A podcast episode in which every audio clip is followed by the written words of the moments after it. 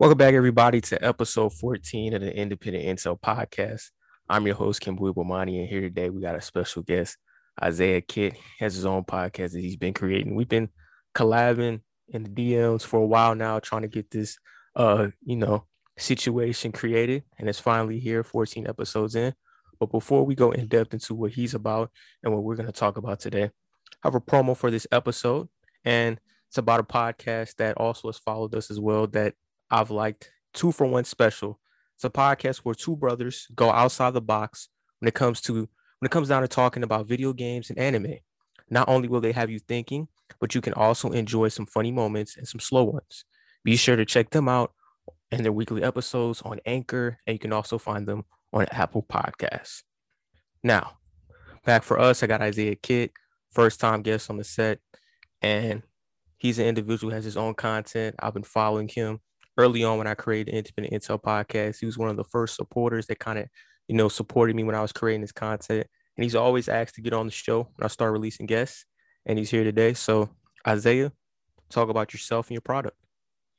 Yes, uh, thank you for having me on. Uh, I can remember the time, just to dwell on, you know, what you're talking about. Uh, I remember the time when you told me, you reached out to me, you like, hey, I'm starting the Independent Intel podcast, and I was like, that's that's first. That was a that's a great name. Uh, I didn't I, I didn't I couldn't come up with a name like that. But as as as you said already, I have my own podcast called the Isaiah Kitt Podcast. It's, it's a sports podcast.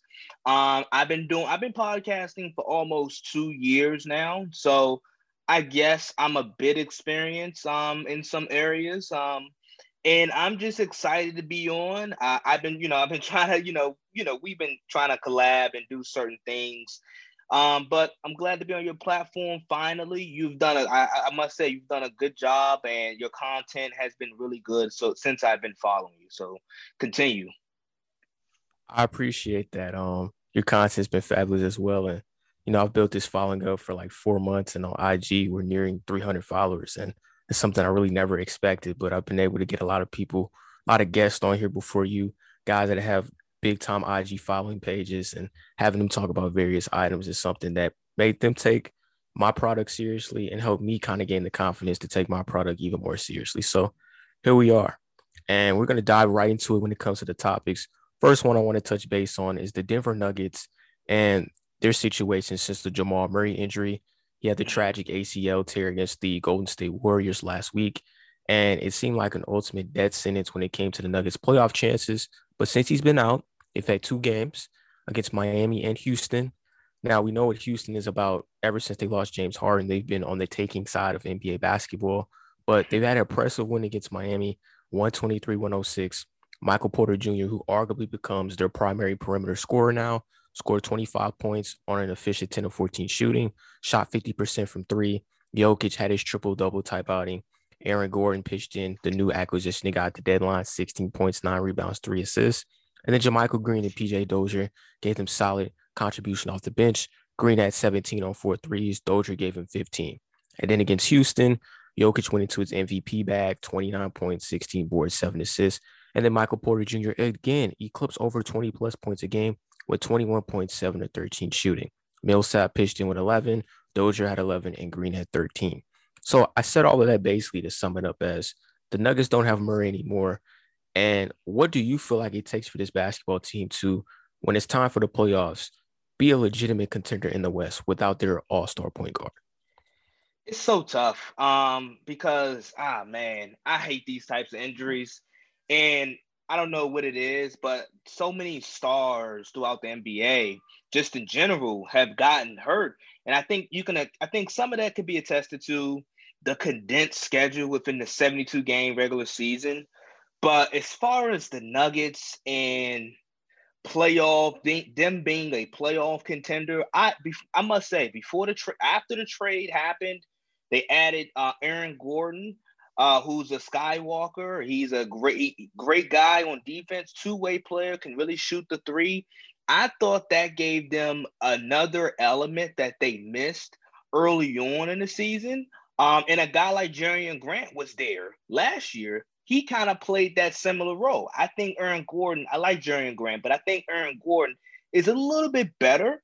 Um, and then they added JaVale McGee. So I found the Nuggets before the injury to be a team that is destined to to make some to make some noise, uh, quite frankly. And Jamal Murray, I don't I as much as I like Michael Porter Jr. and his offensive repertoire, his game, uh, many compare him to Kevin Durant, you know, due to the size and the ball handling ability and the jump shooting ability that he has. In order for the in order for the Nuggets to make a deep run, Michael Porter Jr. would have to uh, he would have to ascend. Like he would have to do some quick developing and ascend. And you know, Jokic is arguably the MVP, so we know what Jokic is going to do. But I just can't. I, I don't see this team. Maybe depending on the first round matchup, who that is, maybe they can win a round. But I really saw this team possibly getting to the conference finals and you know making it difficult to whoever they're playing to get to NBA, get to the NBA finals. Because uh, I, when I look at Jamal Murray, you mentioned All Star guard, right? And he's he's never made an All Star team, but he's an All Star caliber guard. I think the one fascinating thing about Jamal Murray is, especially, and we saw it in the bubble last year throughout the postseason, he takes his game not only to an all-star caliber level, but he takes his game to a MVP caliber level. So like there were like there were so many questions as like Jamal Murray might be the the best player on Nuggets. Like people were people were having that discussion, this that discussion, and he's not the best player on the Nuggets. But it just shows you like how his game rose to the occasion last year in the postseason. And I think missing a guy like that, you really can't replace that. So I, I, that's why I feel so bad. It was just a, such a devastating injury for the Nuggets and Murray.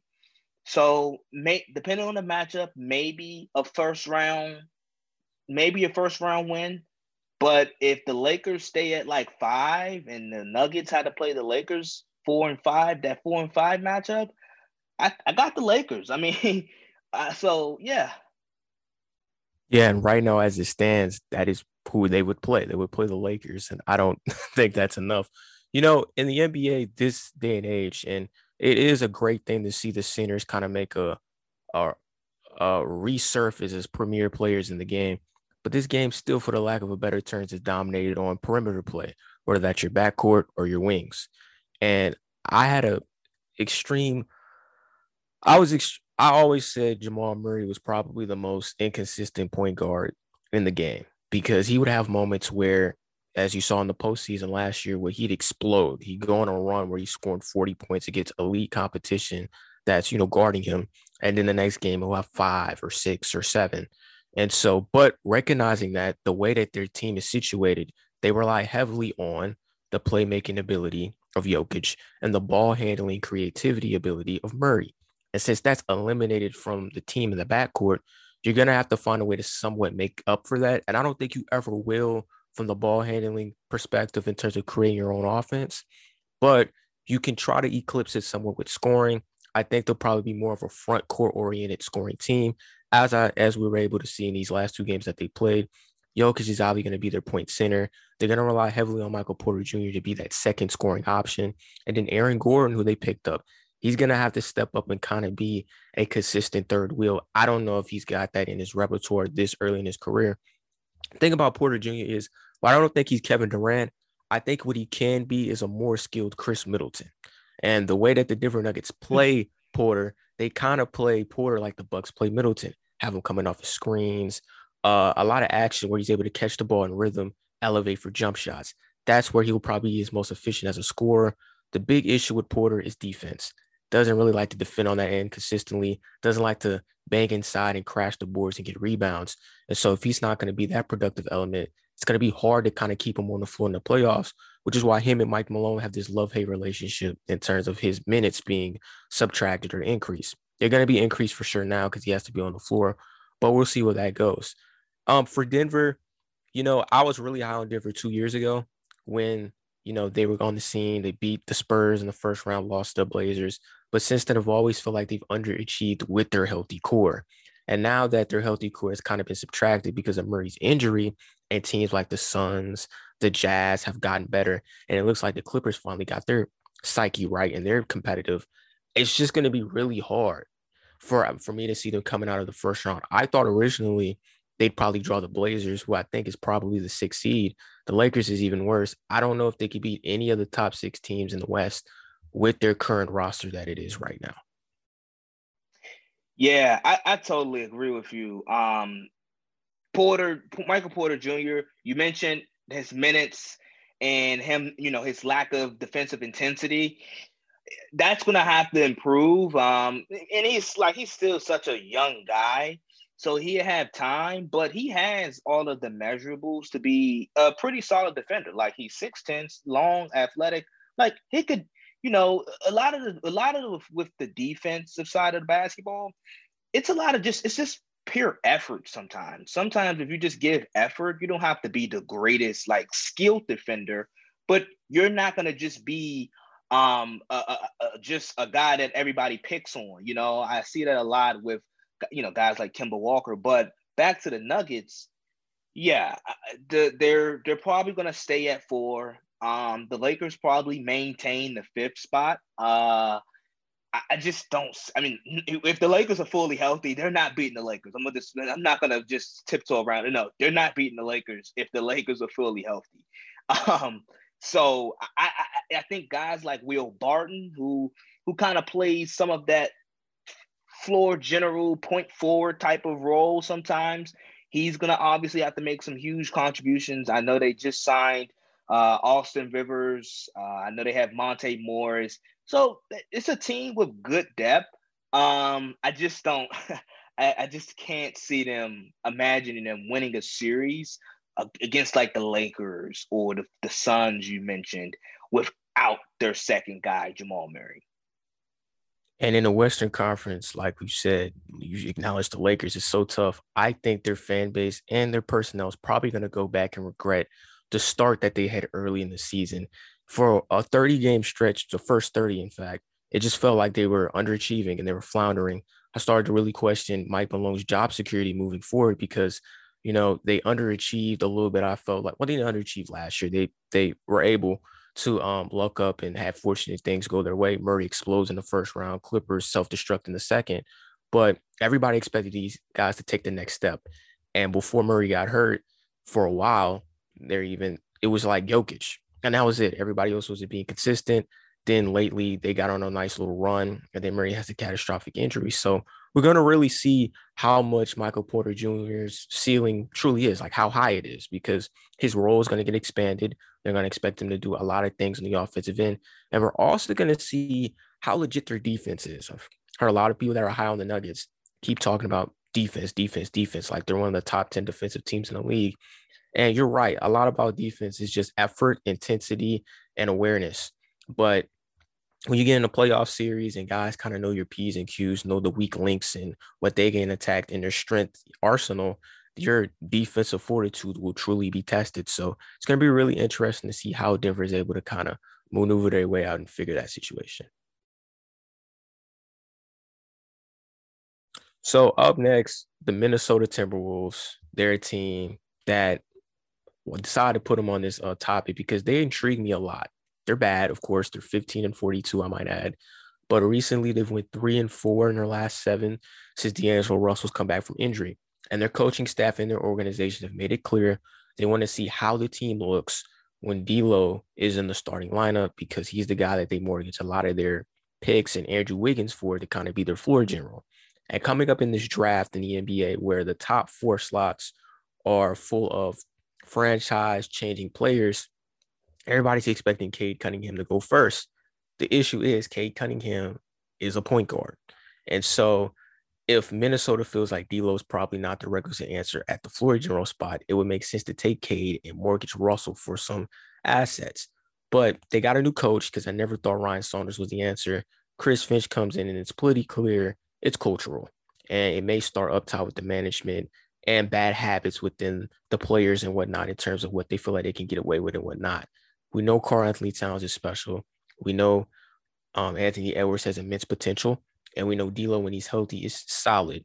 But for the Timberwolves, where can they go from here? And is just getting the number one pick an answer, considering now they get the number one pick and get another guard. There's a logjam at an already stacked, you know, backcourt that they have. They already have a surplus of guards. Where should Minnesota go from here? And wherever they go, is it going to be enough to kind of bring this franchise up from purgatory and back into contention? well, you mentioned Minnesota. I mean, and I've really thought about, I've really thought about when you sent the topics and I and you sent Minnesota. I was like, wow, Minnesota. Um, I'm trying to, I'm trying to just think. They have been in the dumps for such a long time. Um, and they and they had the one exception where they traded for Jimmy Butler. They got to the playoffs, but they lost in the first round. The Timberwolves are such a weird team. Uh, and, and, and let's and let's just add this. The D'Angelo Russell and Karl-Anthony Towns, they haven't played a lot of games together. Like that's the miss. Like that's the thing that's that like people forget or don't know.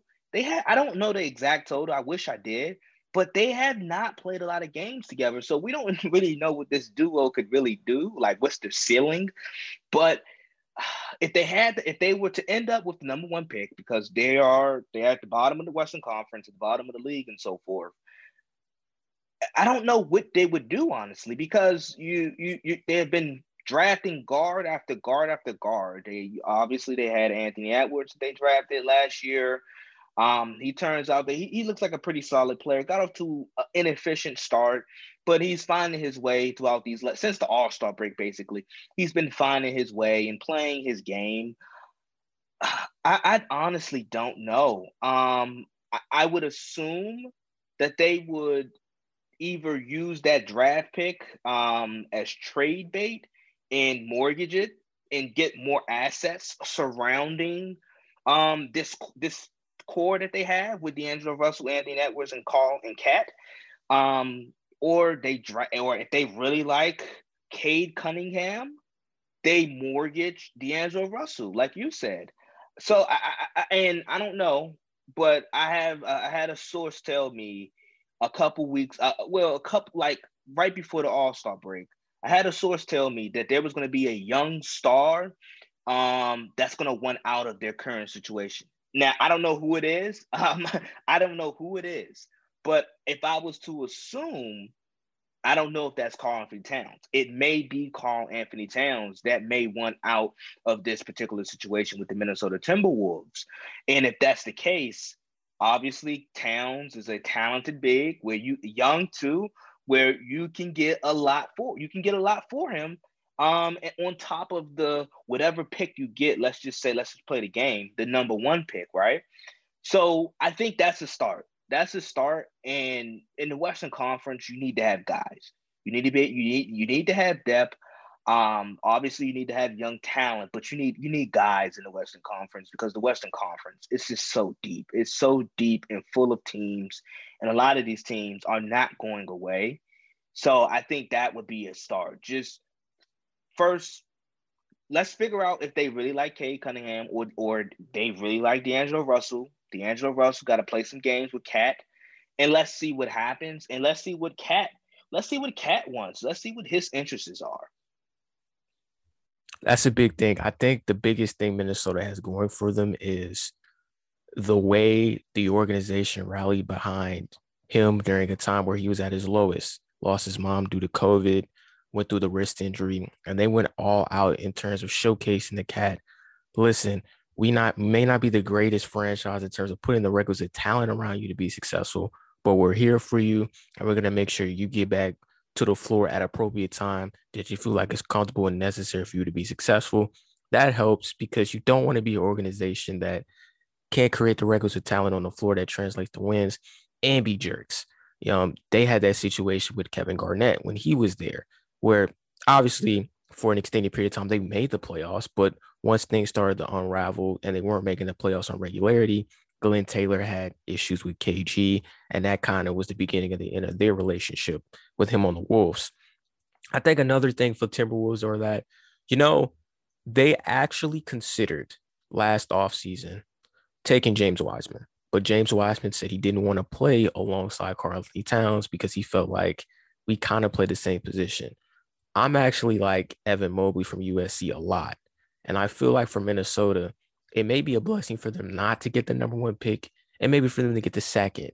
And then you get a five guy, a center, and allow Carr to kind of move to the four spot because he kind of plays like Anthony Davis, who also prefers the four, stretches the floor, puts the ball on the floor. He's got underrated ability off the dribble.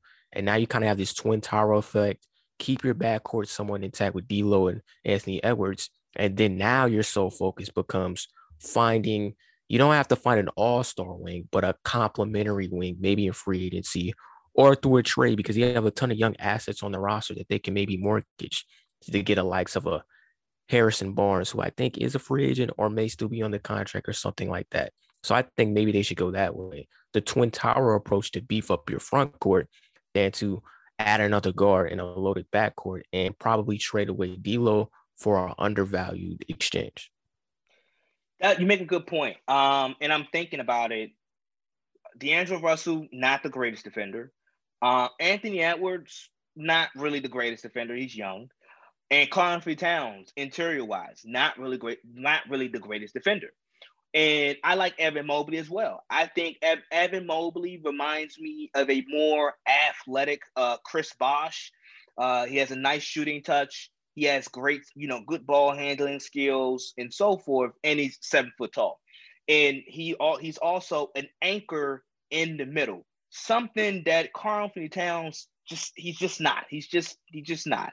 Um, so I, I, I like that approach. Um, I think that I think that makes a lot of sense with you know adding two bigs, two legitimate skilled bigs with your guard play. And they have got you know you, when you think about it, Minnesota has Malik Beasley. He's a good, a good, a nice asset where you either keep him and he comes off your bench and he's just a automatic like instant offense type of guy, or you use him as trade bait and you leverage him. Um, I, I just think there's so many ways Minnesota can go. I always say this about the NBA and in, certain teams within NBA. There's one I, I don't mind. I, in the NBA, I even want to be really, really good where like I'm legitimately competing for a title or I'm bad because that middle area, that middle place, that middle ground where you're a borderline playoff team and you make it and you know you have no no chance on God's green earth to win a round and you just get bounced in the first round, that is the worst spot to be in the NBA. I'm convinced, I've seen it for years. That's the worst spot to be in in the NBA. So at least for the Minnesota Timberwolves, yes, they suck, but they have assets on top of assets and they have options where they can exploit different trade options. And as you said, to tidy up that backcourt um, or that that backcourt situation in their wings, you know D'Angelo Russell's not a great defender. Um, you know Anthony Edwards is not really like the best defender. I would say for that wing position, you go out and get a three and D guy. You get a you get a quintessential three and D guy to to really to try to balance out offense, you know, the, the offense with the defense. Um, you, you know, you got defense, you got defensive, you got defensive deficiencies.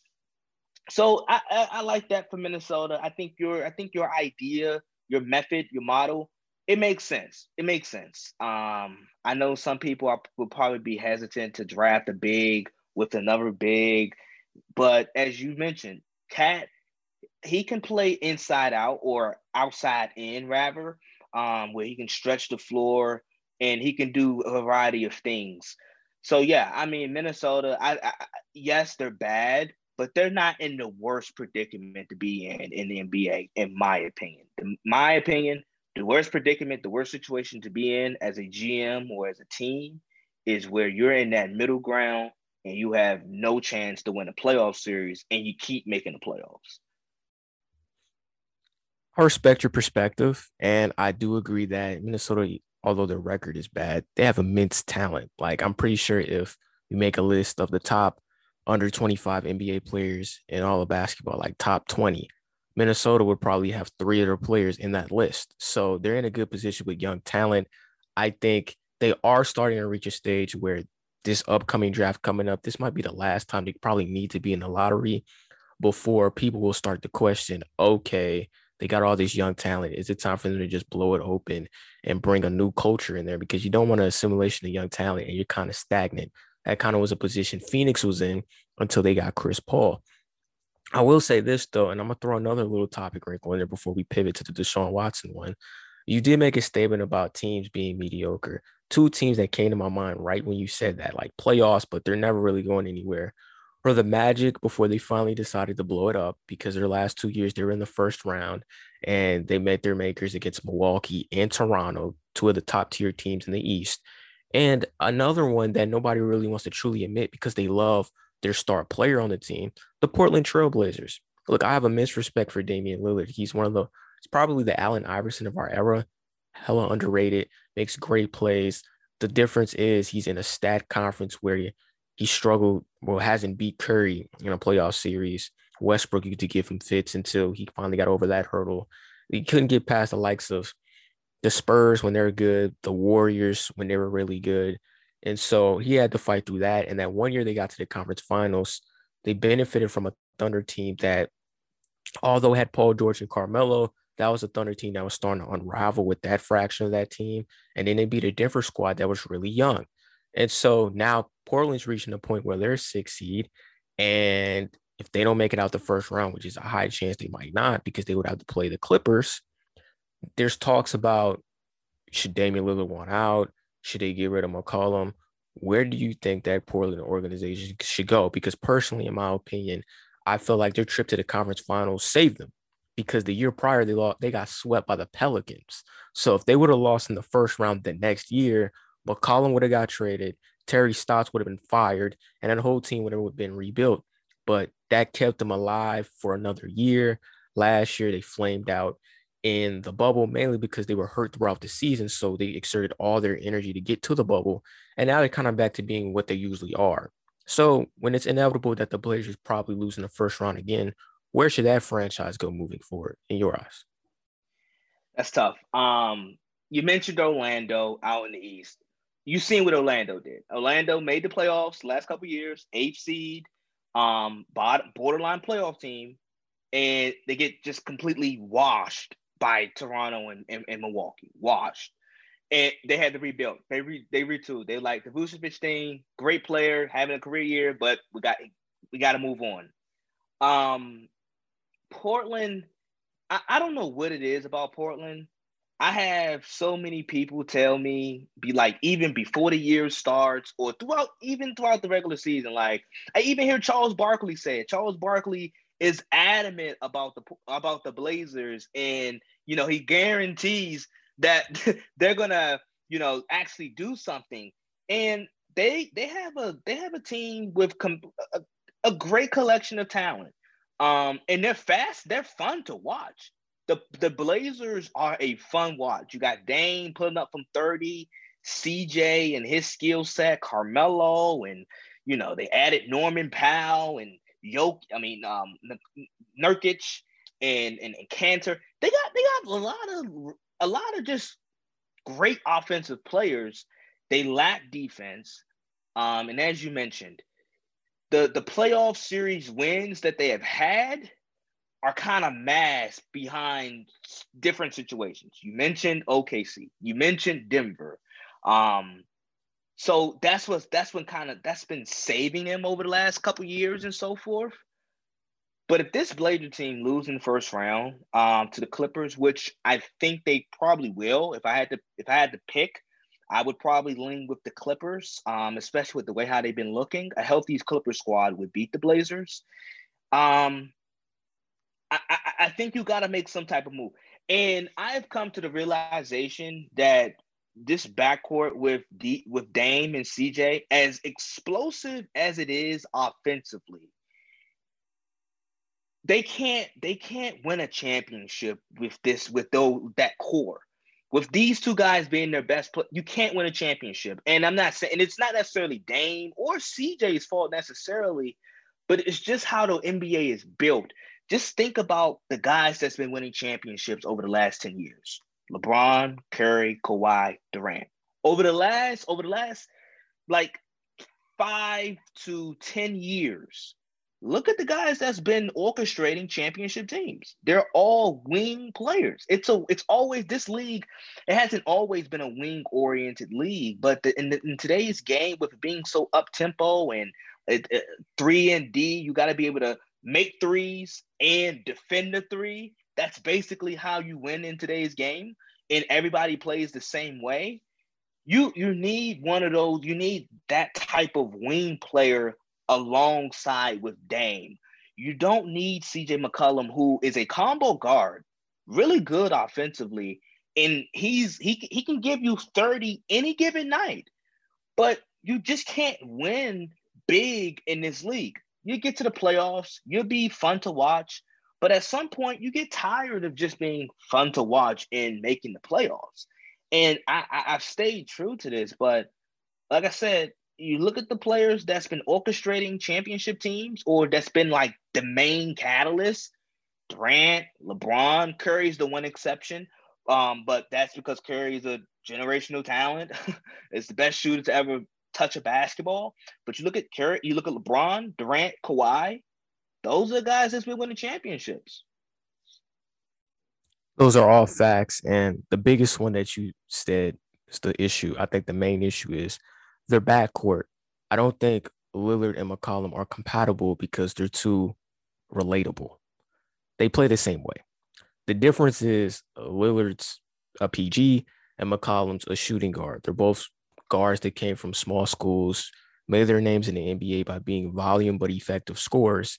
And while I think McCollum probably isn't the most ideal fit for Portland because of that, because he needs the ball to be effective, he's not a spot up, knockdown shooter that can space the floor and catch and shoot situations like a Klay Thompson. He would fit great in Philly, and Tobias Harris would probably fit better in Portland because in Philly, they'd need him to kind of be that perimeter scorer to create his own shot off the bounce because Ben Simmons lacks that. They're currently right now treating Ben Simmons in Philly like he's Lonzo Ball, minus spotting up, but cutting and moving without the basketball because they know with the ball in his hands, he's not going to be as dynamic of a threat as he is offensively because of his lack of a jump shot. And so, and then the other reason for Portland is they're great scorers at their guard spot, but they undervalue the impact Jusuf Nurkic could have in the front court because they're not willing playmakers.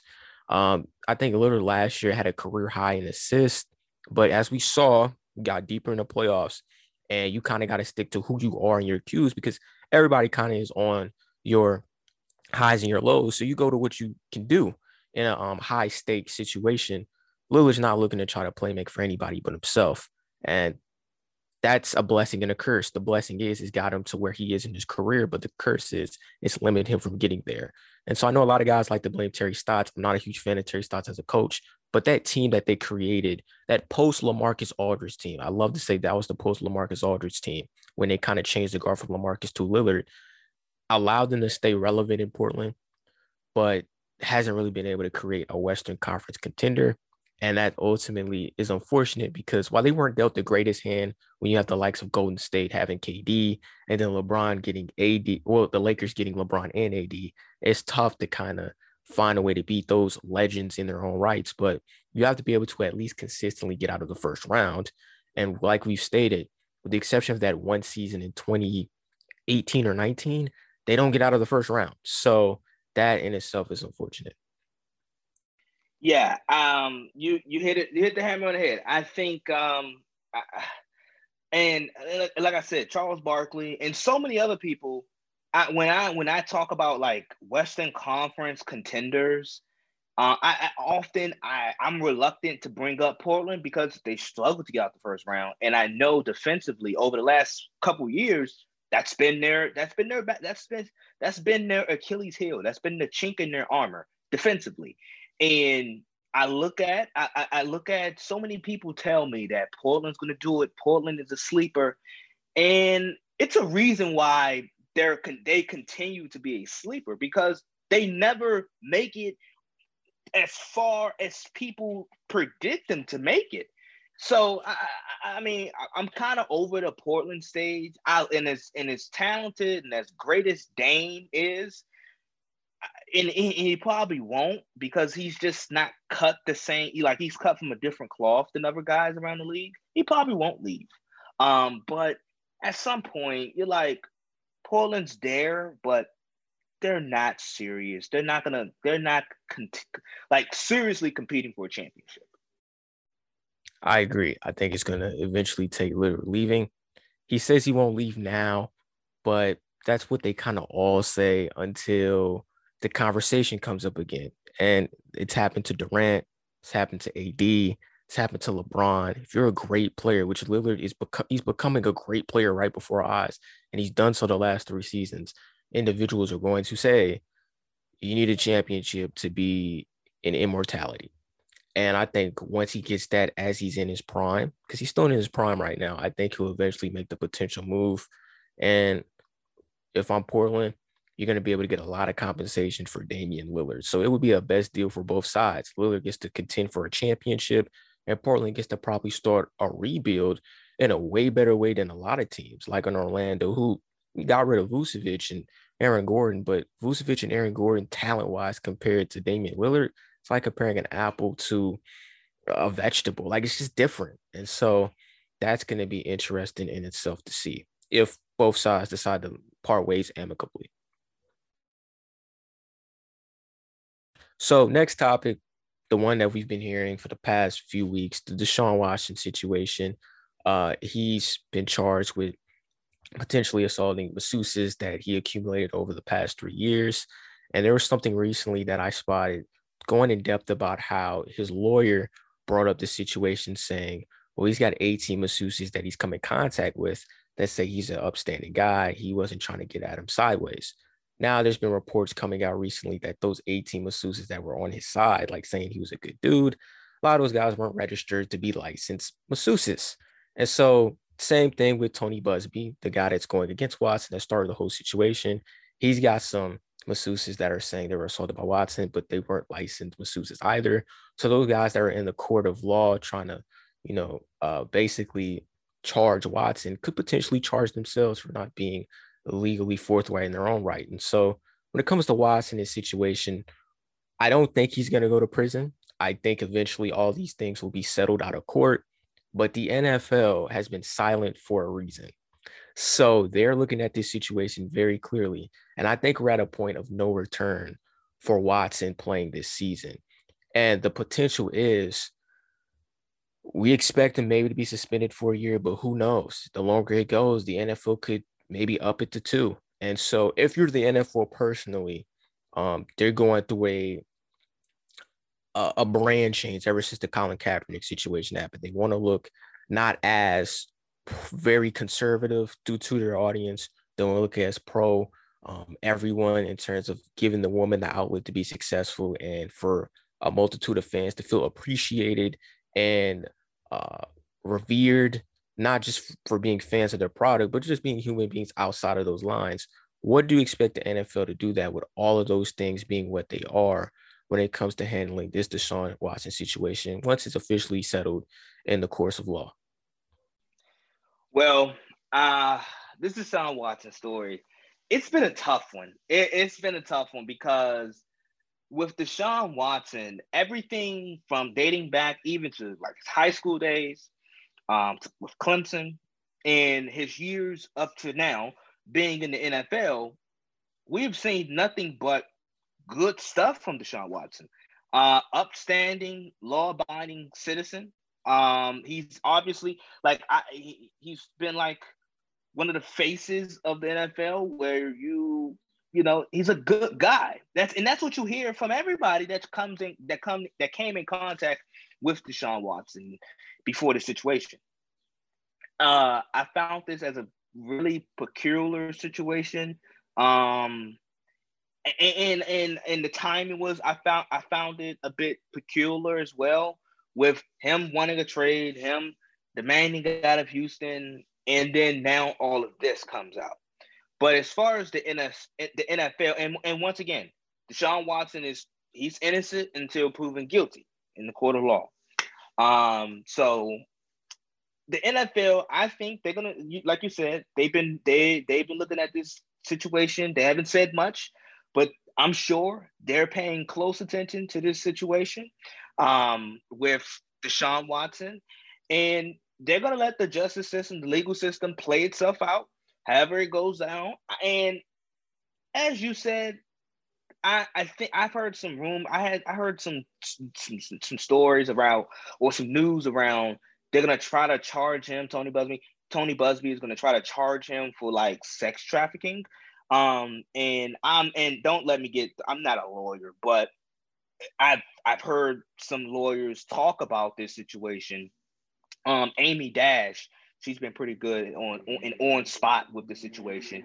She talked about how sex trafficking is not like when people think of sex trafficking, you think of going from state to state or country. You know, sex trafficking could be within one place. Uh, so they're trying to charge him on that, but ultimately, I I don't think he's gonna go to prison prison necessarily. I think this is gonna be all settled out um within the courts. And with the NFL, I have been very skeptical on how they handle different situations because throughout the past couple years, or throughout the past several years, I should say, it's been wildly inconsistent. It's been wildly inconsistent. I can date back remember uh, with the Ezekiel Elliott situation where there really wasn't any substantial evidence, but he got suspended for six games. and there wasn't and that there wasn't any substantial real information. In that and I if I can if I can remember correctly that case that happened back when he was in Ohio State. So he wasn't even an NFL employee when this when that case when allegedly that case happened. Um he wasn't an employee of the NFL or the Cowboys. So and he still got suspended for six games. So with this Deshaun Watson story if it's if it's as bad as it looks, I could see him getting suspended for a full year, and he would probably need to go through a process of reinstatement. I agree, and I want to touch base on what you said. Obviously, the American legal system loves to uh, perpetuate the narrative innocent until proven guilty. But what we've seen in our legal system, you know, well, our lives when it comes to the legal system. It's more so than the unknown until proven factual. That's how I like to put it. Case in point, Aaron Donald, when he had his situation where an individual said he assaulted him, it was the unknown. So we all assumed either he might have did it or he might have not. And then video proved that it was not true. The facts came to light. And so for Watson, in my opinion, the first one, I was like, okay, this is odd. Then it added up, added up. And for me, the turning point was the Sports Illustrated article where Sports Illustrated went out of their way to interview a masseuse that was from the Houston area. And they expressed in their article, they had sources, talked to individuals, the person's family, the masseuse's assistant to clarify that the experience they felt was valid enough to put in the print and perpetuate as being a legit encounter that she had with Deshaun Watson. She expressed Watson didn't do anything like sexual, like he didn't like assault her, but he was in essence being a creep. And to me personally, that did for me was like the nail in the coffin to kind of be like, okay, there's a pretty high chance that he may have done it. And going back to your perspective on the Ezekiel Elliott situation, that's exactly what I'm using to judge Watson's potential suspension down the line. His situation happened in college with limited evidence. Yes, they did talk to his ex girlfriend at the time, and he got six games. So this is a situation where Watson has kind of flip flopped throughout. He went from I didn't do anything sexually to them to oh I did have sex with some of them, and now both lawyers have people that are masseuses that aren't licensed. So it's a messy situation, and I'm taking into account where from that Ezekiel Elliott situation to now the NFL has been through the Colin Kaepernick situation. They've expressed wholeheartedly against racism and women having the opportunity to be able to utilize certain resources and positions within the league to be a part of the NFL family. They're probably not going to take kindly a quarterback misusing or mistreating masseuses that were women. So they're going to come hard for their protection of their brand and probably give him a year, which in the grand scheme of things, probably won't hurt Watson and probably won't deter the teams that want him via trade because they're probably going to look at it as okay, I don't know how old Watson is now. He may be 26, 27. They're going to view 25. it as 25. So if he's out a year, 26, quarterback's prime in this day and age with the rules that have been like manipulated to protect him, Watson's got 10 good years ahead of him. So I could see it, a team like a Chicago Bears after this season when they struggle again because they don't have a quarterback, mortgage their whole draft to get Watson because they feel like, all right, we just played a year where no one had a chance to get him and we sucked, but now he's back in the loop to play again. We'll get him on the team. We'll exchange everything. And I think by then, after all of the media hoopla and pressure that the Houston Texans will face, they'll probably be able to mortgage Watson at a deal that they will take because I think before this leaked out, they didn't want to trade him. And I think a lot of it had to do with uh, pride. I think a lot of it may have to do a little bit of racism because Cal McNair's father, uh, I forgot what his father's name is, but last name is McNair, made the controversial uh, um, statement about can't let the prisons run the asylum. You know, when Colin Kaepernick was doing his thing and had the league in a hoopla. So my assumption is the apple does not fall far from the tree.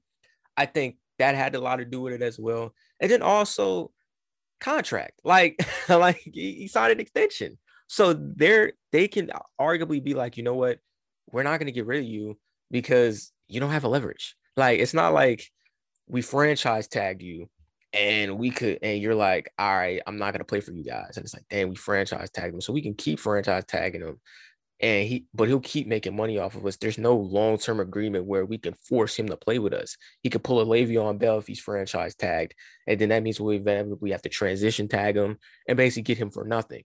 But you're still under us, so we want to at least get you to play for us to showcase to you we run this, and then also you're the contract, so we don't have to abide to your desires. And we've seen this before in the NBA when Kobe Bryant wanted to get traded at one point when he was with the Lakers, and the Lakers were like, "No, we're not trading you."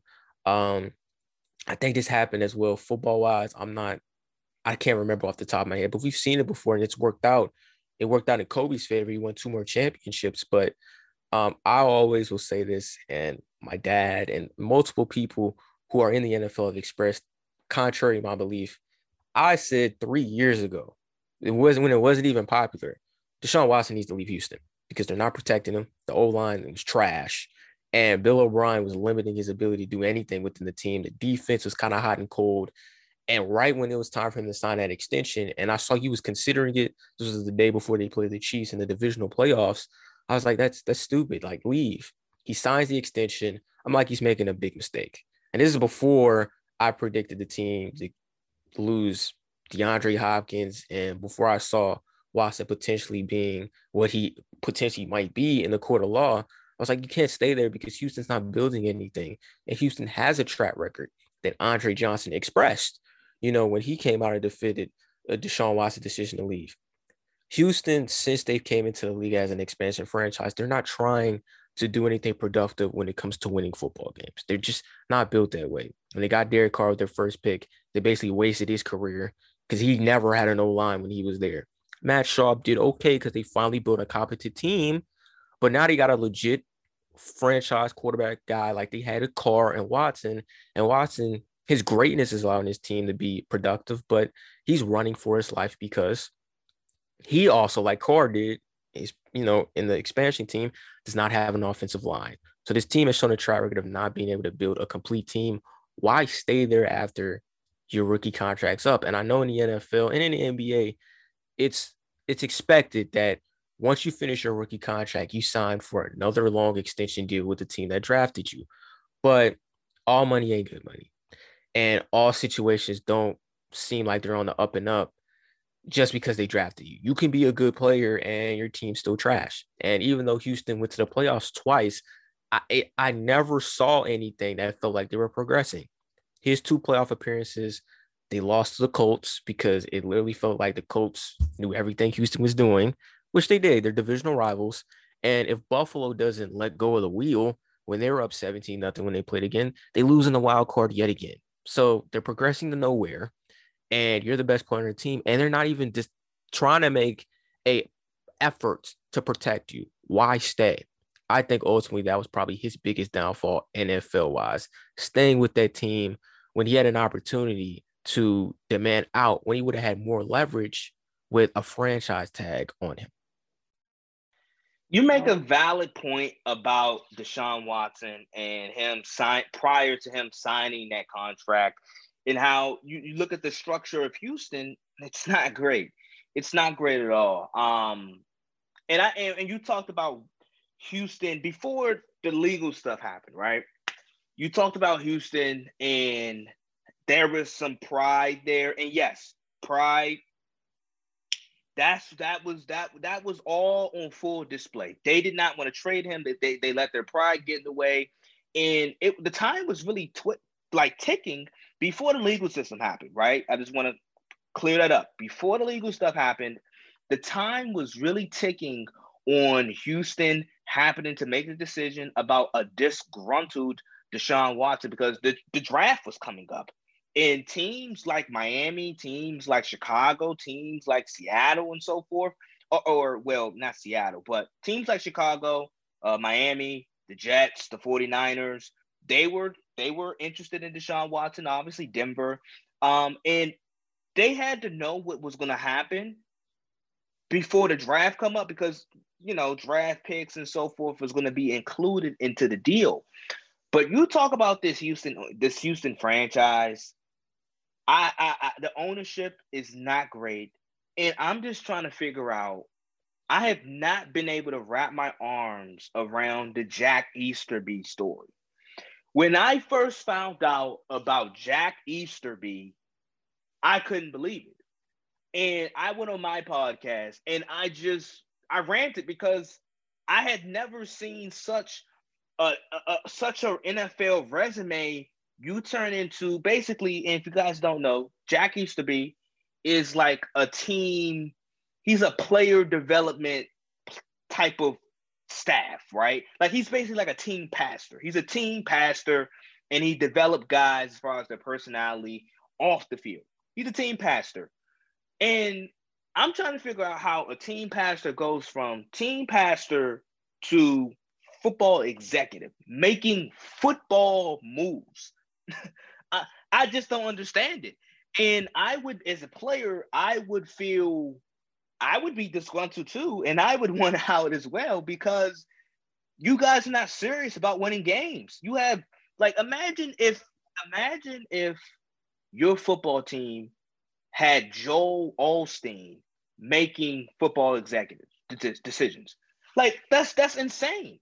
And Joel Osteen, no disrespect, I mean pastor and all. I don't want Joel Osteen running my football team. I don't. And that's what the Texans have in Jack Easterby.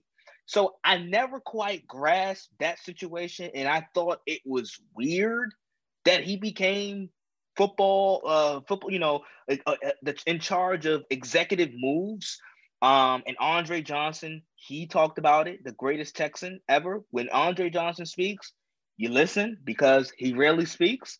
Um, and he was he he was very adamant about Deshaun Watson getting out of Houston. And you look at Deshaun Watson in the season that he just had last year, he had an MVP caliber season, but nobody brung up Deshaun Watson's name in the MVP conversation because he played on a 4 and 12 football team, which was not his fault, but it just goes to show you the greatness of Deshaun Watson. Yes, it, it does you can't overshadow it, but the 4 and 12 record and the and how horrible the team was was just just embarrassing. And then Bill O'Brien, four games into the regular season, he got fired, rightfully so. Um, and I look at a guy, I, I just think there's been a mis a misappropriation of management and titles within this organization. And you look at all of the I, I had the names. I mentioned this in one of my episodes, but I had the list of names and the people that have stepped down from their positions in with the Houston Texans. And I don't find that coincidental that this a bunch of these long-time employees from the Houston Texans are just getting up and leaving their their good paying jobs. Why is that? There's there's a structural problem within the Houston Texans organization that it, it, it can't be fixed. Um, it has to start up top. And there's a, there was a sense of pride with the Texans organization. And I think the best the, that the best thing for them is to trade Deshaun Watson. I felt they should have been traded him because you look at the Texans, they have no first round or second round picks um, for the next two to for next year for this year and next year's draft. Um, their salary cap strap. Uh, now, a lot of that has to do, some of that is due to Deshaun Watson, but their salary cap strapped. And as we all know, this is a hard cap league. So you, you, can only do so much. And the, the salary cap is only but so flexible, so much flexible, flexibility. So you're strapped. You're you're you're you're strapped as a team, and they're gonna stink once again with or without Deshaun Watson. As great as he is, he's a top five quarterback, but they're gonna stink, and they're gonna continue to stink um, because of the structural issues that they have. Everything you said spot on, and there's two things I want to touch base on before we pivot. Um, and I would love to hear your responses to these two perspectives I have. Houston's management has been inept since the Texans have been accepted into the league as an expansion team. And so it's not out of the box or out of the blue for these narratives that a lot of fans have perpetuated online who are saying, hmm, I think everything leaked out about Deshaun's legal issues because Houston was trying to make him pay for demanding a trade. And they wanted to kind of sew him up a bit before they expedited him somewhere else. And while I do say, in my opinion, that's a great point. And in my opinion, I don't even think that's cap. I think they did do that. But I also think that Deshaun could also have done some very foul stuff that they covered up for because he was their guy and he was their franchise. And once he didn't want to be a part of their franchise, they kind of left him out to dry and let the chips fall where they may because they probably think, you know what? Because I'm thinking it too. You know what? He's gonna he's gonna go through the legal stuff and eventually he's gonna settle and the NFL will suspend him for a year, but somebody is still going to pay top billing to trade for him because that year is going to come and go. And like you said, he's 25, he'll be 26, he'll still be in the prime of his years. We'll still get top dollar and top value for Deshaun, no matter what he went through legally, because the NFL, unless you're Kaepernick, they don't really care what you do legally when it comes to criminal actions. As long as you're able to play at a high octane level, you'll be able to get a gig, which is why Greg Hardy played one more year after his situation. He fell out of the league because he wasn't as talented as he was when he was with the Panthers. Another thing I want to touch base on too, I saw it on I Am Athlete. It's a podcast that Brandon Marshall, Chad Johnson, the NFL players have on YouTube that they show. And Chad was kind of telling Brandon, who was like, why don't the players come up and fight for their contractual rights? If they don't want to be on a team, they could leave. And Chad's like, dude, the, the players don't run anything it's important that NFL players, whenever the CBA comes up, because it just came up this past year and they basically did nothing. Franchise tags still exist. You know what I'm saying? They don't have the power to demand anything like health insurance. NFL players still don't have that.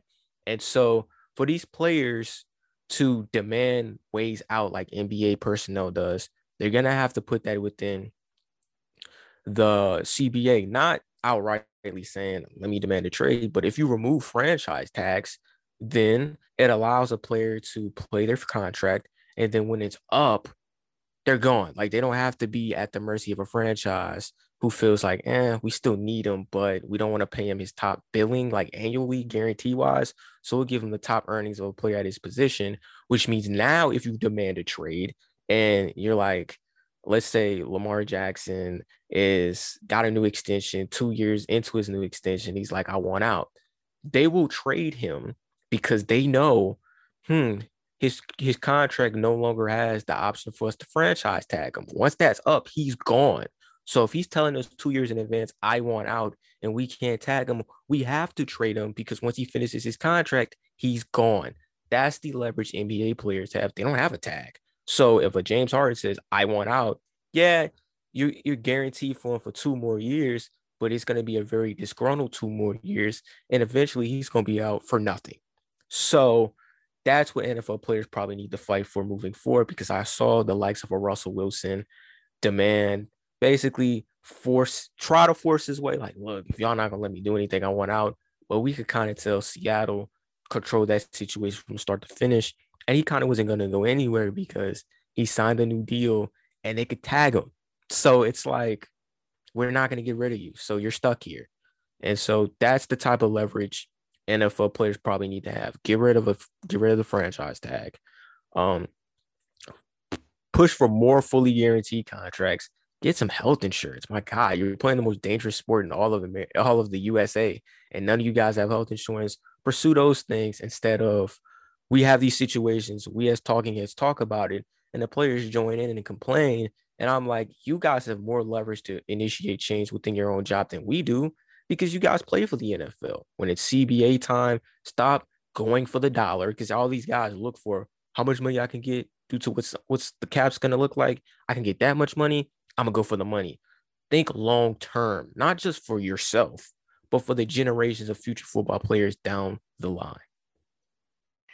So yes, um, let me. I'm gonna touch on both of those topics. Let me touch on the first one. You brung up um, how fans and you know you've seen certain fans and people talk about how hey the the this was this all of this legal information and stuff um that uh that's been leaked and that's been out into the public was leaked by the Houston Texans. I don't I don't think that's necessarily I don't think that's I don't think that's wrong. I think that is I think that's plausible. I think that is a plausible case. I think that's a plausible point um, that was made that I've seen made over the last couple uh, over the last over the last couple weeks ever since this incident started with Deshaun Watson. I think it's very much plausible. Uh, it, it's just if if it did happen that way, if it transpired that way, that's bad um, on on both sides because hey, Deshaun, I'm, and I, like I said, Deshaun Watson is proven innocent till guilty.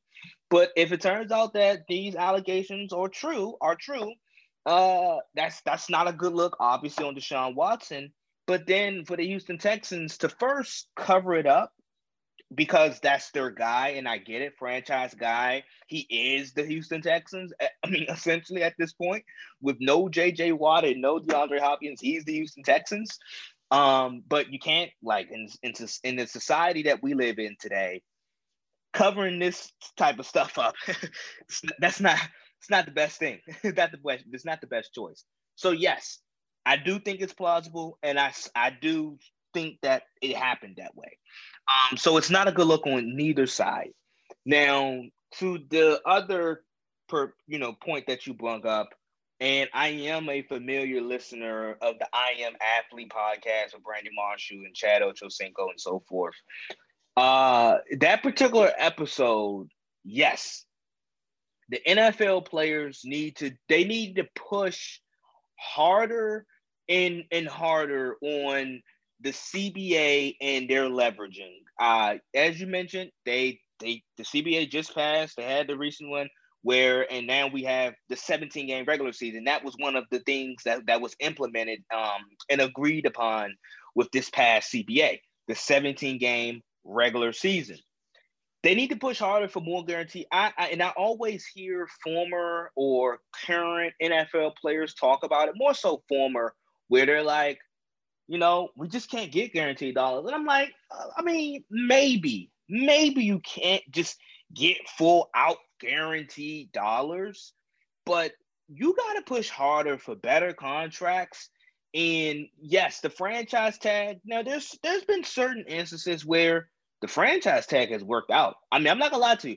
Now, sometimes sometimes that's been for quarterbacks, but the franchise tag has worked out for some guys. Like Kirk Cousins, he got franchise tagged twice by the Washington football Washington Redskins, but now on Washington football team. Um, and it worked out. The last over the last six years, guess who's made the most money in, in the NFL out of any player? Kirk Cousins. Dak Prescott, latest example, where he got franchise tagged once. Uh, he had a devastating season-ending injury. He comes back and he has arguably if you look at the contract details, arguably the best deal in NFL history. So, I mean, there's been certain examples where the where the franchise tag has completely worked out, and it's a fortune.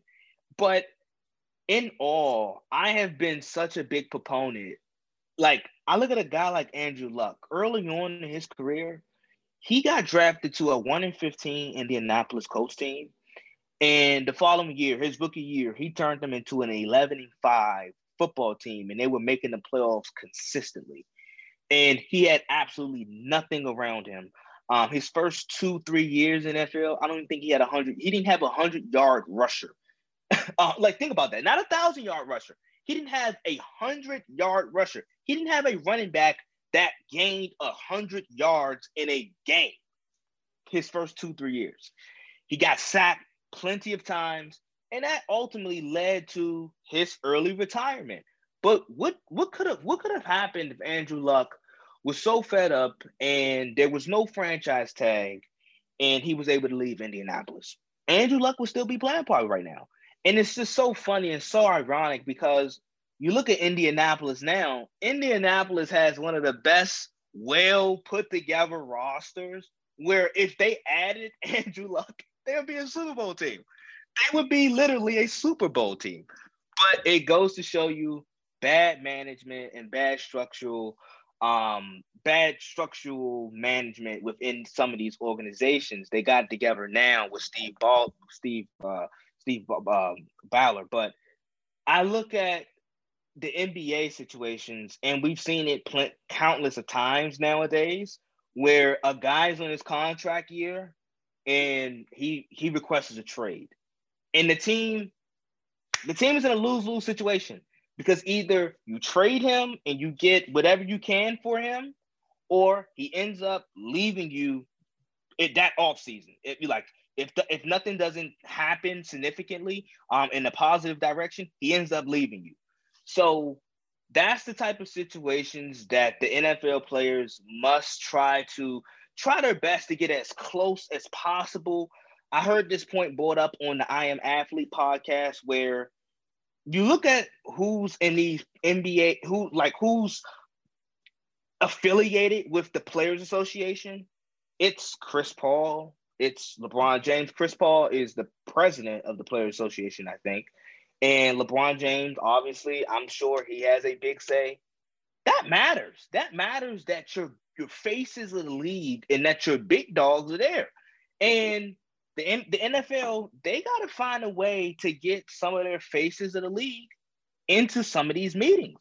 The the Patrick Mahomes, uh, and I'm not saying it got to be your absolute best players, but get some notable faces in there where you're trying to push um, to make a change, and that's that's ultimately what it has to come down to with trying to get a better CBA deal. For sure, and you did make a nice point. The franchise tags, you were like, well there have been NFL players that have benefited from the tags, but the main component that you that you talked about by listing those individuals that did, they're all quarterbacks, and that's kind of the issue. Like some teams we get Kansas City Chiefs for sure. Patrick Mahomes should be the highest paid player on that team because he he basically makes the Chiefs a Super Bowl title contender. But like if I'm on a team like Detroit, at a point had Matthew Stafford making more money than Calvin Johnson when he was playing. That shouldn't really be the case, you know? And I think that's the biggest issue disparities with contracts because all the money's funneled into the quarterback. You have some skill position players that get paid their market value, but market value differentiates depending on the team. Like just because the quarterback's the most important position in the NFL doesn't mean the quarterback is the most important player on a team when it comes to impact, talent, things of that nature. And that can all be reevaluated and positioned into a better area, like you said, in the CBA. So with Justin Fields, NFL draft prospect, another quarterback coming out of Ohio State, not the aforementioned quarterback factory like the likes of other schools in recent memory. He's been getting evaluated in a strange way. Early on in the draft process, he was regarded as the fifth best quarterback in the draft, and he was kind of sliding on people's draft boards. But since his second pro day, he's back up to that number three spot. We've heard the narrative of Mac Jones being the Niners guy for a while, and now he's no longer the Niners guy. And so, with Fields, how have you been looking at his draft evaluation so far and the oddity of it all? And do you believe in the Mac Jones hype in terms of the Niners are for sure going to pick him? And what is it ultimately going to come down to when it comes to Fields landing, where he lands come the NFL draft? Okay, so it's funny that we talk about this because I've been talking about this situation, this particular topic, so much on my on my on like some of my recent episodes. Um, Justin Fields. So to so and to, and to put perspective to this, coming out of coming coming out of high school, Justin Fields and Trevor Lawrence, they have always been compared, and Trevor Lawrence obviously has been looked at as the best quarterback prospect since Andrew Luck, right? And after that, at number two, there's always been Justin Fields. And I've heard many people say, many scouts, many college football analysts, they say, hey, if Trevor, if, if if if Justin Fields, if Trevor Lawrence wasn't in this draft, Justin Fields would be ultimately the number one pick. That's what I've heard all these years. And now that we have we have we have finally we're finally here at the draft prospect process uh, of the of the seat of the you know of the situation with drafting guys and evaluating guys and breaking down and crunching tape suddenly Justin Fields has failed and many people think it's Zach Wilson Mac Jones, Trey Lance, Justin Fields. And I just didn't understand. Now, some of it I think is because, hey, Fields, let's be honest, he's a black quarterback. He's a he's a black he's a black quarterback, and he has a bad and in, in Ohio in Ohio State, they get a bad rep for their quarterbacks, especially recently. Um, Dwayne Haskins did not serve that situation any better, um, or that particular narrative any better with his actions and his play with the Washington football team over the last couple years, right? So we have we have a guy in in in Justin Fields where he has been he's been misevaluated. Like the biggest the biggest knocks that I've heard about Justin Fields is, you know what, Justin Fields, he's not a he's not a guy that can go through his progressions after the first read. After the first read, he is just not the same quarterback. Well, that is completely not true at all. That's completely not true at all. And I found this tweet from PFF. They they did a grade on throws past the first read since 2019, right? 60 attempts minimum. Guess who's number one in throws past the first read? Justin Fields. They gave him a grade of 90.6. So that's so when when people so when different draft analysts and experts throw out these narratives and we don't even know that it's true um or people don't really go and watch film and break down film to see if these narratives are true we just automatically run with them. And that's what's happened. So it's a so it's particular misevaluations at, like that where where it's just been misevaluated time after time after time. Once again, Dan Orlovsky, uh, ESPN analyst, NFL analyst, where he's a former quarterback, and he's talked about, hey, um, Justin Fields, his work ethics are questionable. Turns out that narrative, that narrative was just false. Um, and it, that led to him happening to touch back and reach in with reach with other Ohio State coaches. It turned out not to be true. Justin Fields has a strong work ethic. So all of these situations with misevaluation of Justin Fields, honestly, some of it is because he's a black quarterback. Some of it is because he's played with he's played under Ryan Day and Ohio State it all of these all of these various things feed into the misevaluation of Justin Fields. And as you said, now he's back.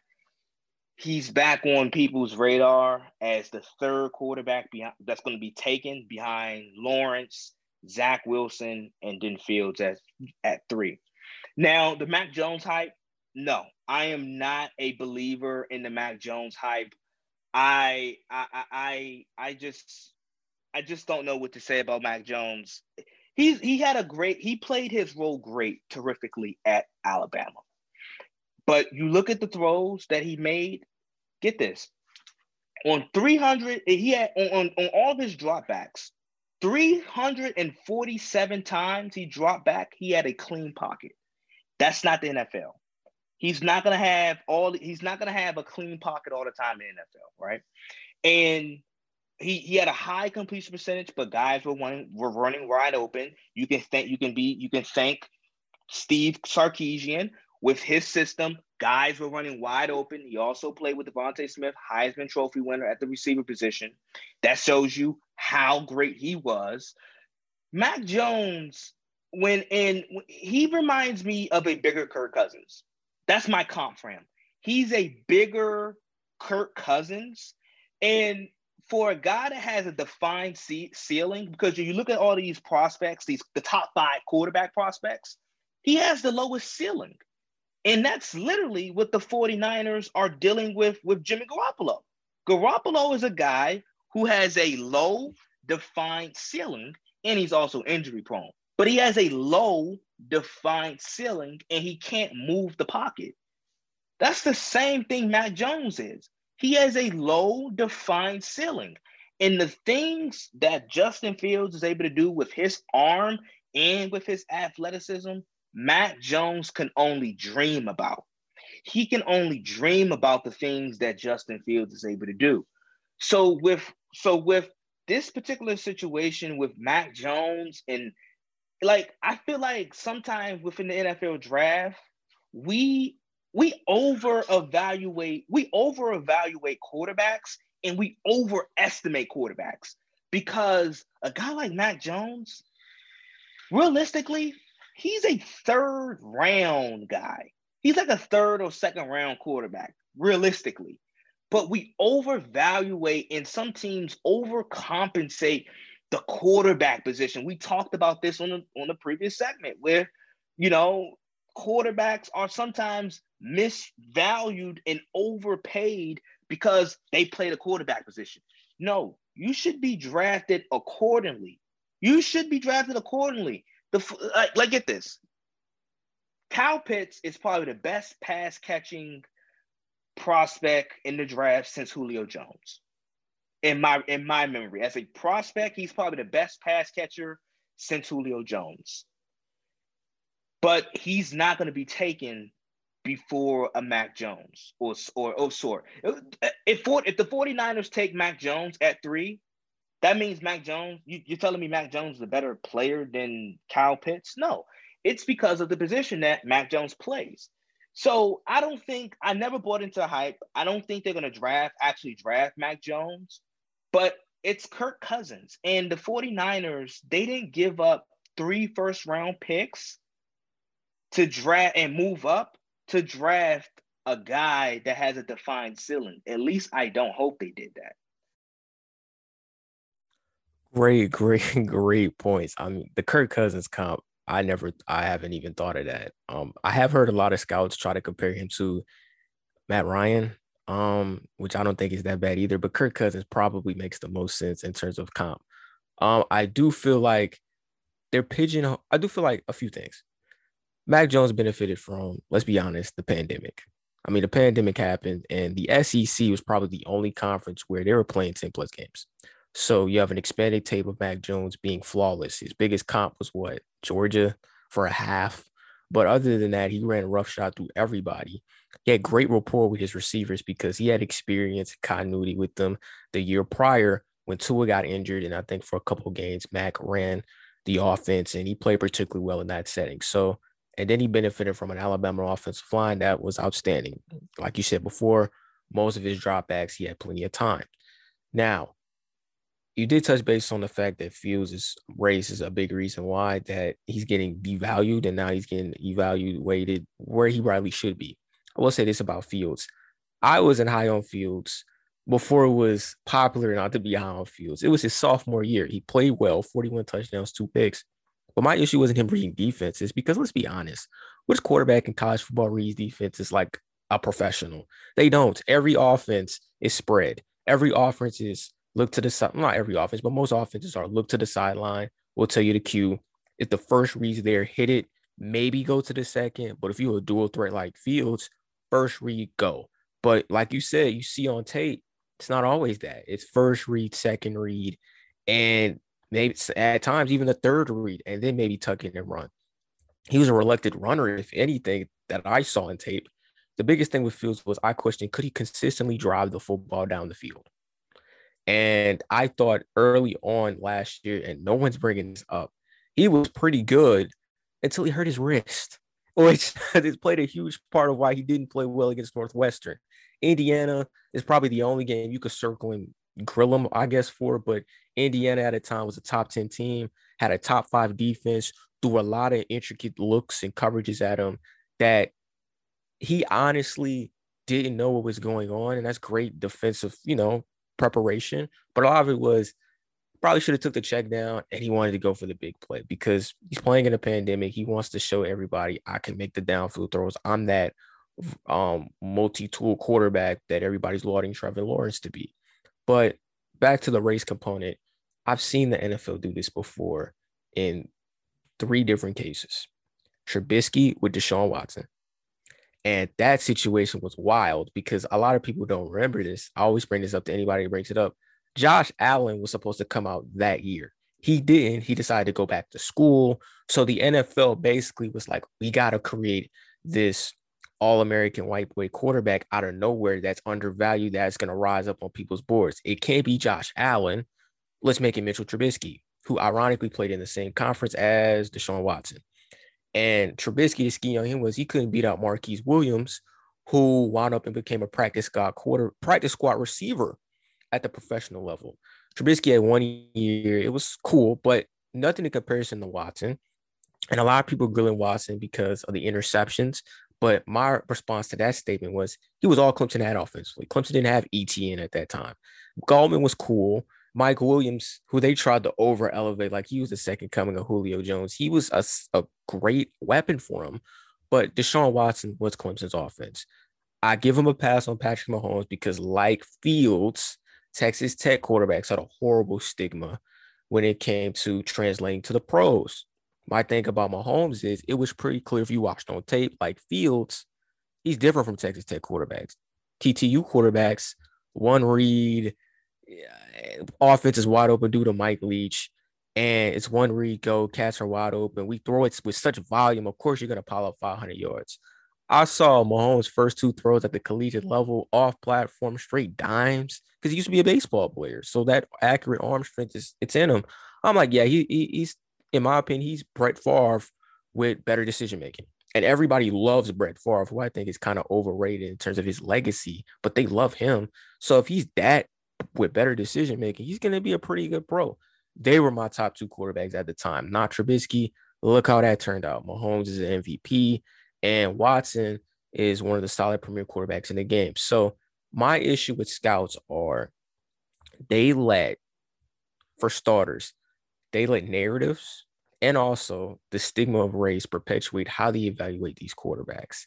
And the problem is you have a lot of ownerships, contrary to what people believe, they listen to what scouts say. Cleveland used to do it all the time. They did it with Baker Mayfield. They listened to what they said about Baker. They took him. And yeah, Baker, in comparison to his other Cleveland Brown quarterback contemporaries, has panned out pretty well. But that's largely because the team that they built around him is is better than the Cleveland Brown quarterbacks before him. So yes, these guys they they invest and they pay attention to what these scouts say. And the worst are Mel Kiper and Todd McShay for ESPN. They are horrible because they make these mocks. And I'm like, what? You know what I'm saying? They, they prop these guys up so high. And I have two statements as well. I think Zach Wilson and Mac Jones have reached your ceilings. I like Zach Wilson, so I understand why people rank him ahead of of you know Fields because from a passing perspective, he's more consistent and proficient in that area than Fields is right now. But Wilson reminds me of a slower version of Kyler Murray.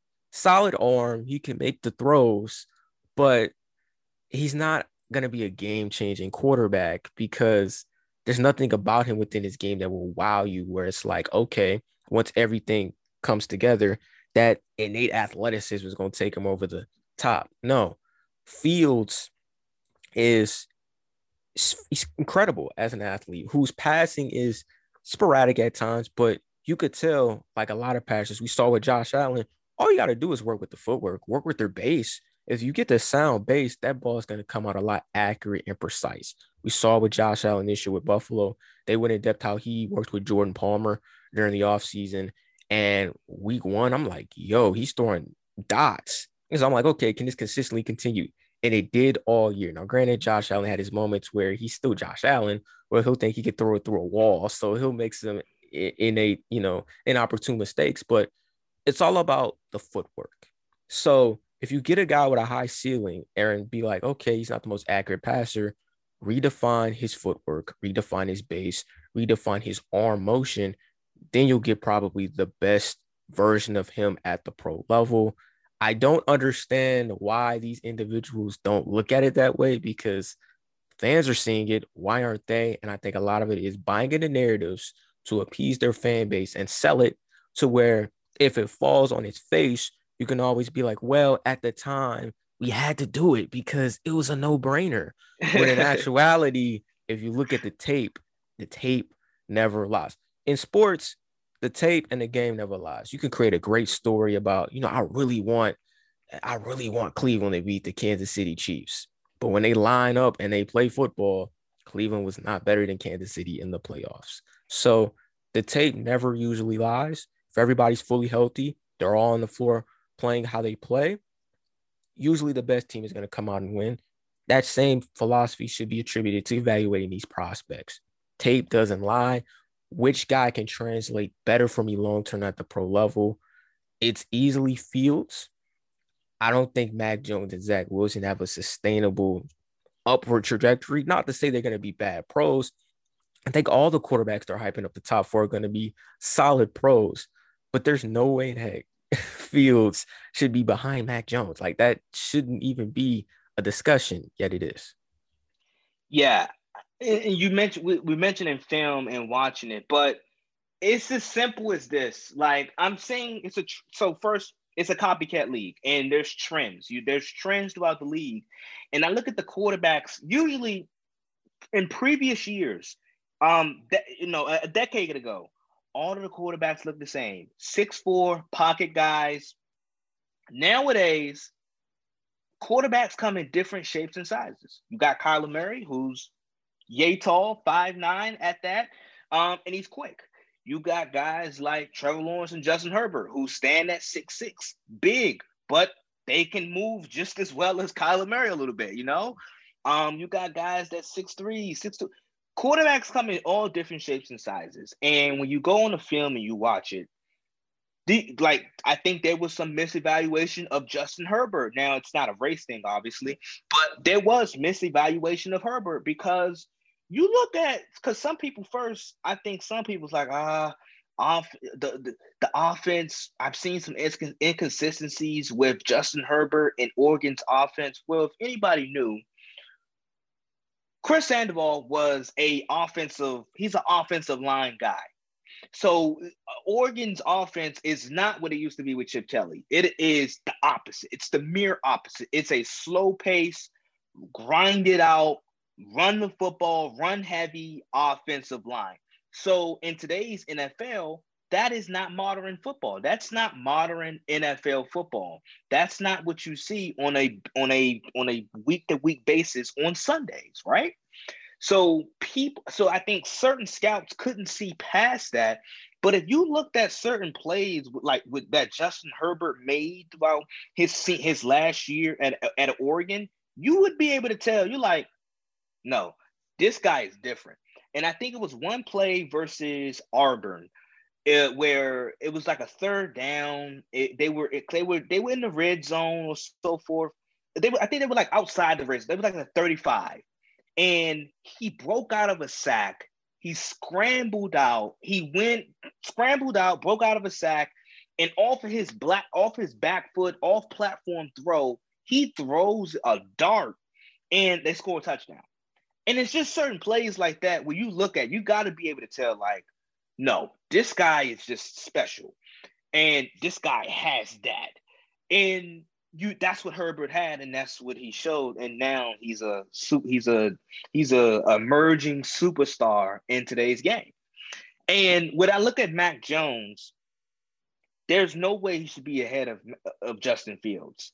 No way.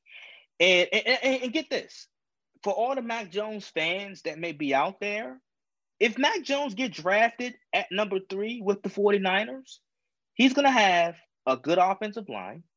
He's going to have a solid running game. He's going to have a solid defense when healthy.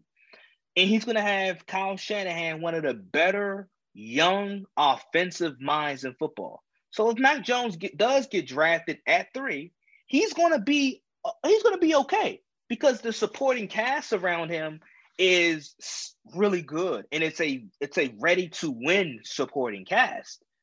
But once again, he's going to have a defined ceiling and he's not the ultimately you want to win a Super Bowl because usually in the NFL, it's a hard cap league. So when when you it's it, the best chance to win a Super Bowl is when you have a quarterback on his rookie deal, right? So they're paying so the 49ers, they're paying Trent Williams, they're paying uh they're paying George Kittle, they're gonna have to pay Bosa very soon. They're paying a lot of guys. I think they're gonna have to pay Fred Warner. So they're paying a lot of guys. And whoever they draft, they need this quarterback to be awesome. Because when you draft a quarterback this high, your expectations le- your expectation level is he needs to be awesome. Like he needs to be superhero type of good. And if if if, if Fields is the guy and he turns into be that, the 49ers Super Bowl window is open. But with Mac Jones, that is not the case. They're gonna be a, they're gonna be a pretty good team. They're gonna win a lot of games, and he's gonna look pretty good. But you're gonna you're gonna see my comp, my comparison of Kirk Cousins, where Kirk Cousins, yes, has great offensive weapons around him, but there's a defined ceiling. And that ceiling is probably playoff appearance, maybe a playoff win, but nothing really more than that. And then there's going to be some questions about the 49ers and why they can't get over the hump. And I'm going to point to if if Mac Jones is drafted, I'm going to point to Mac Jones because Mac Jones, he's that's the ceiling. That's his ceiling. And you could have had a guy in Justin Fields who is a transfer. He's a he's a generational type talent where his size, arm, and athleticism with Kyle Shanahan's system and the pieces that they have, receiving corps all as well, I, they could really do some things. They can really do some things and be scary. And and last point, I always think about divisions. What division you're in?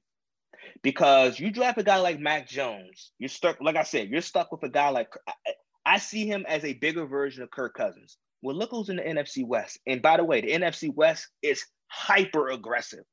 All of the teams got better. Matthew Stafford, Kyler Murray, Russell Wilson, and you have Mac Jones. Just saying, just like there's certain teams like the Denver Broncos, Patrick Mahomes, Justin Herbert, you know, Derek Carr, who I think is a bit underrated, but really good. He's not the Raiders' problem. And the Denver Broncos has they have Drew Lock. It's just not gonna and I always think about divisions because that's ultimately like if you win your division, automatic playoffs. So I'm just thinking of, hey, the 49ers draft Mac Jones. You got Kyler Murray, Russell Wilson, Matthew Stafford. Arguably, you can make an argument that those three quarterbacks are all top 10. Russell Wilson is a top three quarterback, in my opinion. And then the other two, Kyler Murray and Matthew Stafford, you can make a legit argument that they are top 10 guys, right? So that's what you're competing against if you're the 49ers. So you can't have a guy a Mac Jones that has a defined ceiling and can't move the pocket. Especially when the best defensive player in divisions, Aaron Donald. Rams can get away with having Stafford, whose mobility is underrated, because he doesn't have to go against Aaron Donald. Aaron Donald's on his team. But if Mac Jones has to go against that, and we all know a quarterback's true kryptonite really isn't pressure on the edge because that's like a spidey sense they have in the back of their head where they can feel that and step up is pressure up the middle. It's the pressure they can see, but you can't step up if somebody's coming up the middle, disrupting you at the point of your um, pass attempt. You have to step back, which now allows the edges to converge and get you on the ground. So those are all elements that the Niners need to consider. I honestly feel like they're going to pick Fields. I think the narrative was just perpetuated by scouts who wanted to propel their their um underrated prospect into top five stratospheres. We see it every time in the draft. It doesn't have to just be at the quarterback position. It could be receiver like Darrius Heyward-Bey back in the day because of his 40.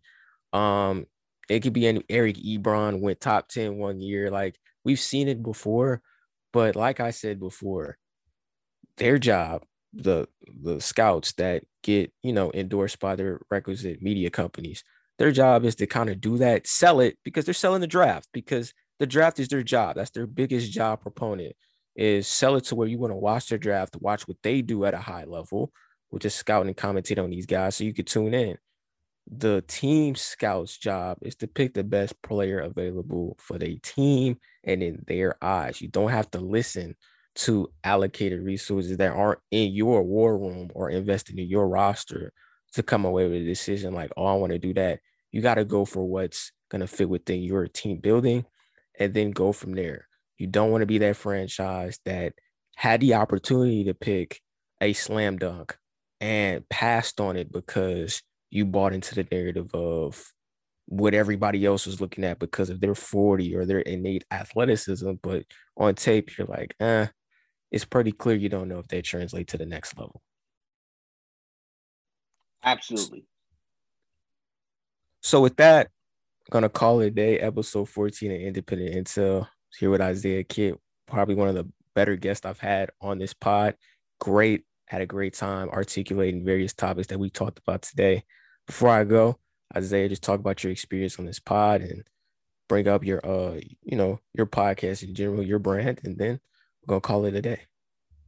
Okay, yeah. Thank you for having me on. I greatly appreciate it. Um, uh, these topics were great to run through um, especially the draft. You mentioned the draft. I, I think this year's draft is going to be really good. Um, and I've been doing a lot of content, some somewhat around the around this draft, um, and the highly talented prospects. So I think this draft is going to break some some some ratings records actually. But I enjoyed this time. Um, thank you for having me on. I, I I'd be more than happy to come back on um, and and you know do you do what you need me to do or talk about and so forth. Uh, I just enjoyed it, and you guys can check out my podcast. Uh, once again, I'm the I'm the host of the Isaiah Kitt podcast. Um, you can find it on Apple, Spotify, uh, iHeartRadio, so forth. Uh, you know, t- tune in with me, so forth. And I'm gonna I'm I bring I bring you on as a guest uh, on the IKP um, very soon. We talk about some NBA playoffs and so forth. But I greatly appreciate it for letting you come, for letting me come on your platform and break down some sports.